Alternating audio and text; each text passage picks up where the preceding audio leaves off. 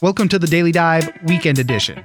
I'm Oscar Ramirez, and every week I explore the top stories making waves in the news and some that are just plain interesting. I'll connect you with the journalists and the people who know the story and bring you news without the noise so you can make an informed decision. You can catch a new episode of the Daily Dive every Monday through Friday, and it's ready when you wake up. On the weekend edition, I'll be bringing you some of the best stories from the week. Leading up to election day, the national polls continue to show Joe Biden is in the lead over President Trump. But there's been this lingering skepticism about the polls since the 2016 election. Weren't they wrong the last time? There's a few things that are different this time around. Polls are doing a better job of reading Trump's base, there's fewer undecided voters, and then there's a bigger focus on state polls. For more on why there's some more reasons to trust the polls this time, we'll speak to Chris Kahn, polling editor at Reuters. So let's back up to 2016 there are a lot of things that the polls got right, and there's things that the polls got wrong in 2016. And it's worth knowing them if we're talking about how to read them this time around. Nationally, most polls, including our poll with the Reuters Ipsos poll, showed that Hillary Clinton was ahead in the national popular vote. Our final reading before that election, she was ahead by about two percentage points. And lo and behold, Hillary Clinton won the national popular vote by two percentage points. We were almost dead on. The problem was, though, when you start looking at state polls, trying to get a better read on whether it was going to be the Democrat or the Republican in Florida, North Carolina, Ohio, Pennsylvania, a lot of these states where it is very competitive. And secondly, the demographics are different from state to state. Each state is going to have a slightly different percentage of whites and minorities and educated and uneducated, et cetera. It's much tougher to model a poll for each of those states. And so after 2016, you know, as we all know, Hillary Clinton won the national popular vote but lost the electoral college. It was a surprise, especially given the consistent reading that we were getting nationally that year. Fast forward four years, most pollsters, including the Reuters Ipsos poll, uh, has spent quite a bit of time and a lot of resources taking a look at their methodologies, looking at how they're gathering survey respondents, you know, how they're processing the information. And they spent a lot of time trying to figure out how can we better reflect the American public and especially within these states. One improvement that a lot of these pollsters have implemented over the past few years is something called an education weight. We realized that a lot of public opinion polls, for whatever reason, just were not doing a very good job of gathering responses from people who do not have a college degree, specifically whites without a college degree increasingly, especially in the past few years, whites without a college degree are much, much more leaning towards voting for Republicans, much more supportive of someone like Donald Trump. And that was a big issue in 2016. They were underrepresented in a lot of polls. And so, what did we do about it? A lot of polls, like the Reuters Ipsos poll, instituted something called an education weight. That is, they take a look at the latest population statistics in an area, they find out how many people have a college education, how many people do not, and they calibrate the respondent pool so that you have people who do not have a college degree, specifically whites without a college degree, are represented to the level that they should be represented in that right. poll. And so we're really talking about apples and oranges here. It's a very different instrument that we have now than we had in 2016. And in 2016, whites without a college degree made a substantial portion of the electorate that year. It was 44%, according to Pew Research. So you know, if you're not giving them the proper weight in those polls, then you're going to miss a lot of that.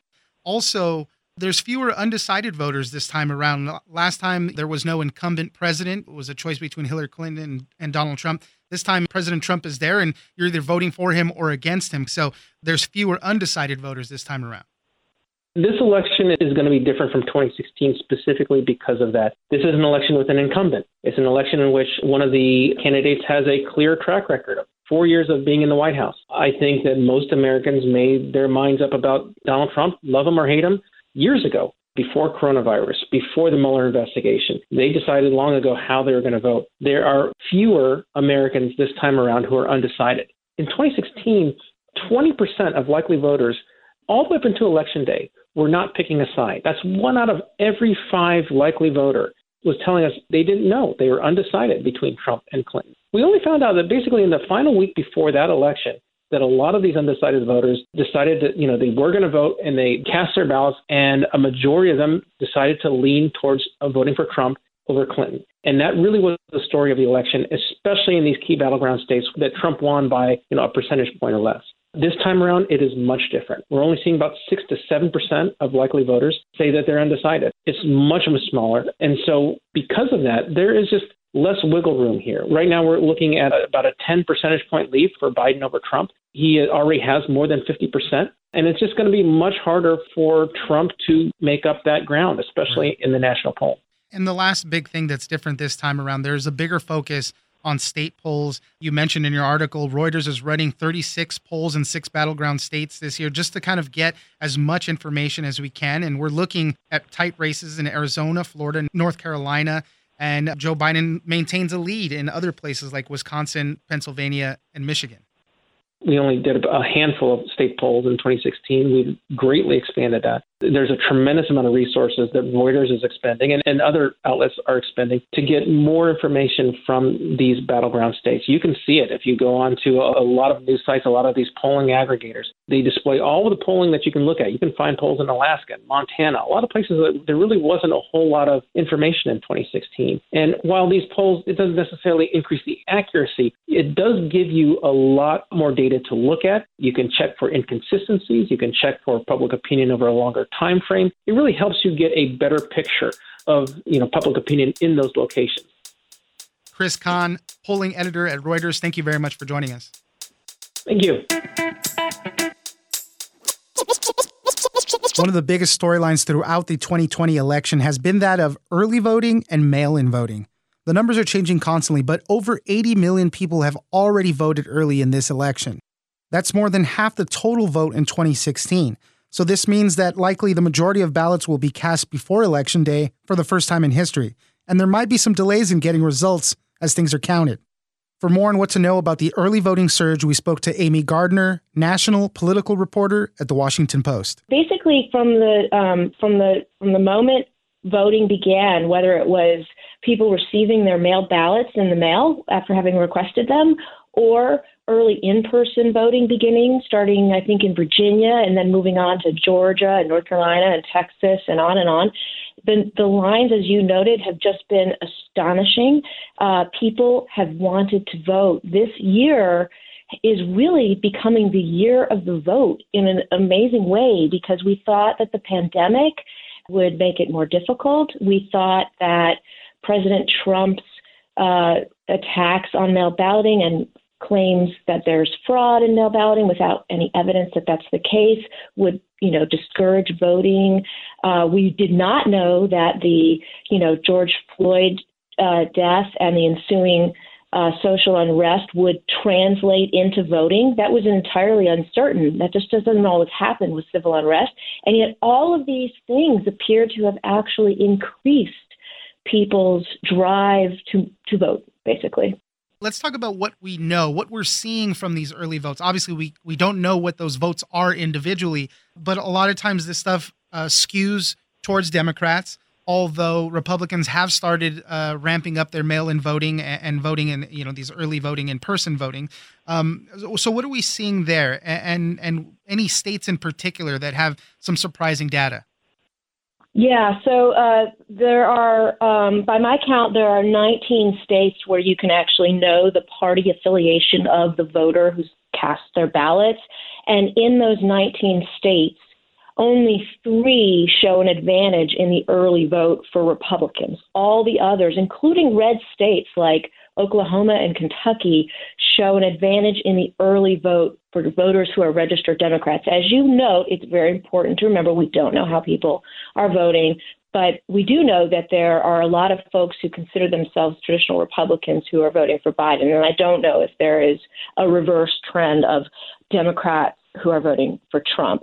So, uh, you know, a lot of that has to do with the fact that Trump discouraged mail balloting, accused election officials trying to promote mail balloting and making it easier of uh, trying to encourage fraud uh, without any evidence that that's the case. But what happened was that had a really discouraging effect on Republicans voting by mail, which was kind of ironic because the Republican Party actually revolutionized mail balloting in Florida 20 years ago and made it a really sophisticated early voting operation. But that kind of went to pieces this year when President Trump started attacking mail balloting.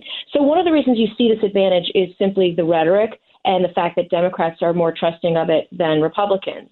But uh, that that advantage is starting to narrow in some key states uh, as more and more Republicans are actually going to vote early in person. That's true in North Carolina. We think it's true in Georgia and we know it's true in Florida. And obviously, those are all very important battlegrounds. So, right. figuring out whether there will be enough Republicans left out there to close the gap that exists in some of these states is the million dollar question of the election cycle. And what are the profiles of these voters? Who is voting early? We're seeing huge turnouts in uh, black communities. We're also seeing new voters and unaffiliated voters. I mean, it's not just this uh, uh, Republican and Democrat thing. It, you know, everybody is turning out, which is such a great thing, really.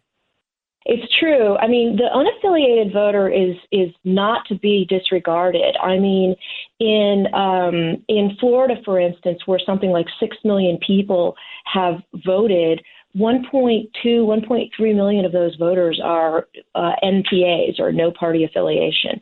And how the no party affiliation voters fall is probably the roadmap to knowing who wins Florida and who wins a lot of other states where the unaffiliated decide the outcome. Uh, folks on both sides of the aisle in North Carolina, for instance, think that the unaffiliated voters are going to decide the outcome of the election there. So uh, it's very interesting that so many unaffiliated voters are turning out as well. And you're absolutely right that you're seeing a lot of enthusiasm enthusiasm among black voters. Uh, we have uh, interviewed dozens of black voters standing in line on the very first day of in person voting in their states, talking about why they're out there, about how they're willing to stand in line for 11 hours, for five hours, whatever it took, because they were so angry about the politics of this year. They don't like President Trump. They don't like the ways in which they believe he's tried to make it harder for them to vote. And it's almost as if he awakened a sleeping giant and prompted people to be more insistent upon exercising their right to vote. It is important to point out that it is not only uh, you know people of color who tend to vote Democratic or other Democratic groups that are turning out. Texas has the absolute highest turnout rate of anywhere in the country. It's well over 80% of 2016 levels already before we even get to election day. But it's really interesting because the the the highest turnout is in a very, uh, you know, populous, growing suburb of Austin that's turning blue right now, but it's also in a county outside of Dallas Fort Worth that's very conservative. It's in a tiny rural community of 9,000 people in the center of the state. It's everywhere, and so I think it's really important for for the, you know the listeners and the voters to remember that the enthusiasm is on both sides right now. The people who want Trump to, Trump to win a second term are extremely enthusiastic about voting for him, and so again, it, this is a this is a real uh, down to the wire uh, calculation of of who's going to win because it just all depends on who turns out on election day. Amy Gardner, national political reporter at the Washington Post. Thank you very much for joining us. Thanks a lot. Take it easy. Another story that developed this week Keith Raniere, the founder of NXIVM, which some have referred to as a sex cult, was sentenced to 120 years in prison for sex trafficking and fraud on Tuesday. Women in a secretive sect of NXIVM were said to be forced into sex with Raniere and also branded with his initials.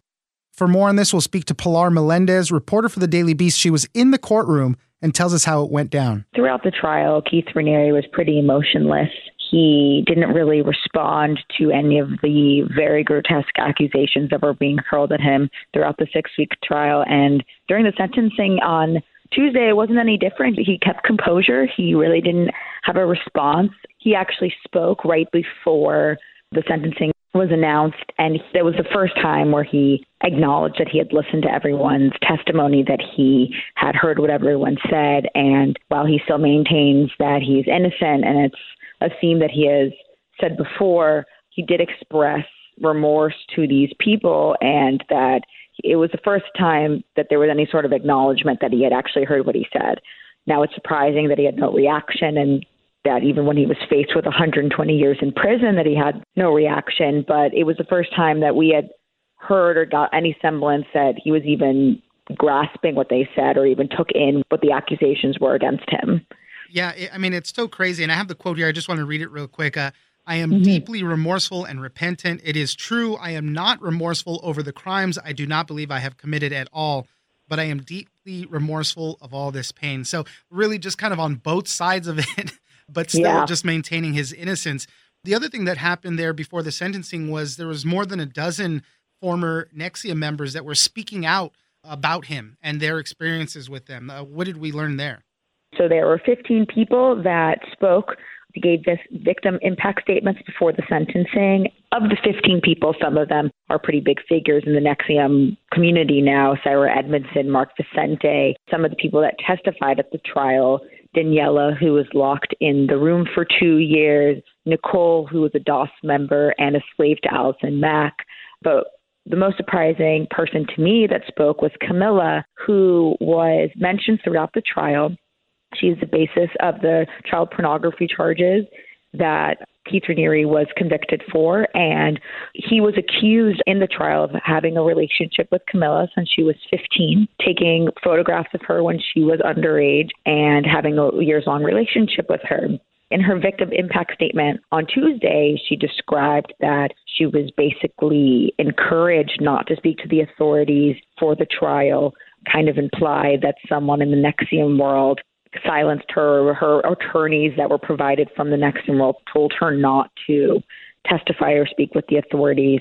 And this was her first time she was able to speak out and talk about the abuse that he had instilled upon her for over 12 years.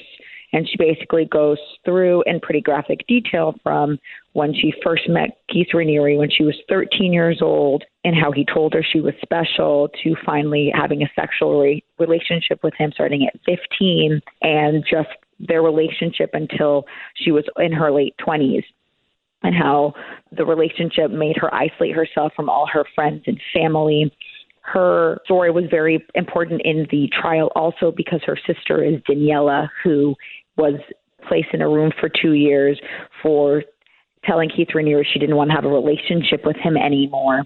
And just hearing Camilla talk for the first time about how abused she was mentally, psychologically, sexually by Keith Raniere, and how she felt like she couldn't even turn to the authorities even after Keith Raniere was arrested and a bunch of his co conspirators pled guilty kind of speaks to the level of coercion and abuse yeah. that kind of surrounded NXIVM this whole time. And she was very strong. I think she only broke down once or twice. And it was her time, she said in her own words, it was her time to speak out, her time to tell her story because she didn't know when she would get another opportunity like this that's really the underbelly of this whole story. On the surface, it was a group that had workshops to promote uh, greater self fulfillment, things like that. It was called the Executive Success Program, which is where a lot of people kind of got in on this thing. The other uh, interesting thing that I wanted to mention also is that part of this, he's not supposed to have any contact with any other NXIVM people. He still has a bunch of followers. And throughout this, too, that we learned that, you know, he was still giving commands to people in the organization. He was even trying to get people to start a podcast with a cash prize, you know, right. kind, of, kind of like serial poke holes in the case or something, you know, to try to get him off type of thing. So it's still very much involved with the people that remain his followers.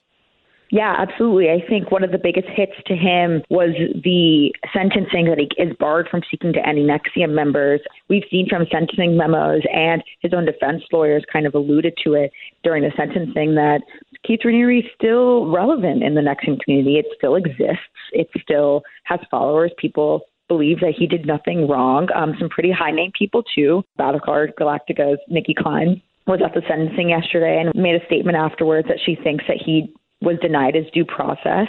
And to cut him off from people who are the only people left that believe him, I think wounds him more than keeping him in jail. He's no longer relevant. He can no longer speak out and control these people that have been under his thumb for decades. And I think this having that sentence was particularly harsh in his opinion. I think that for him, that's going to be one of the hardest things to live with. Yeah. I mean, it's a wild story from top to bottom, but Keith Raniere, the founder of NXIVM, sentenced to 120 years in jail for all of this.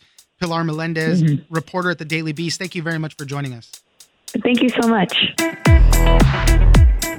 Don't forget to join us on social media at Daily Dive Pod on Twitter and Daily Dive Podcast on Facebook. Leave us a comment, give us a rating, and tell us the stories that you're interested in. Follow us on iHeartRadio or subscribe wherever you get your podcasts. I'm Oscar Ramirez, and this is the Daily Dive Weekend Edition.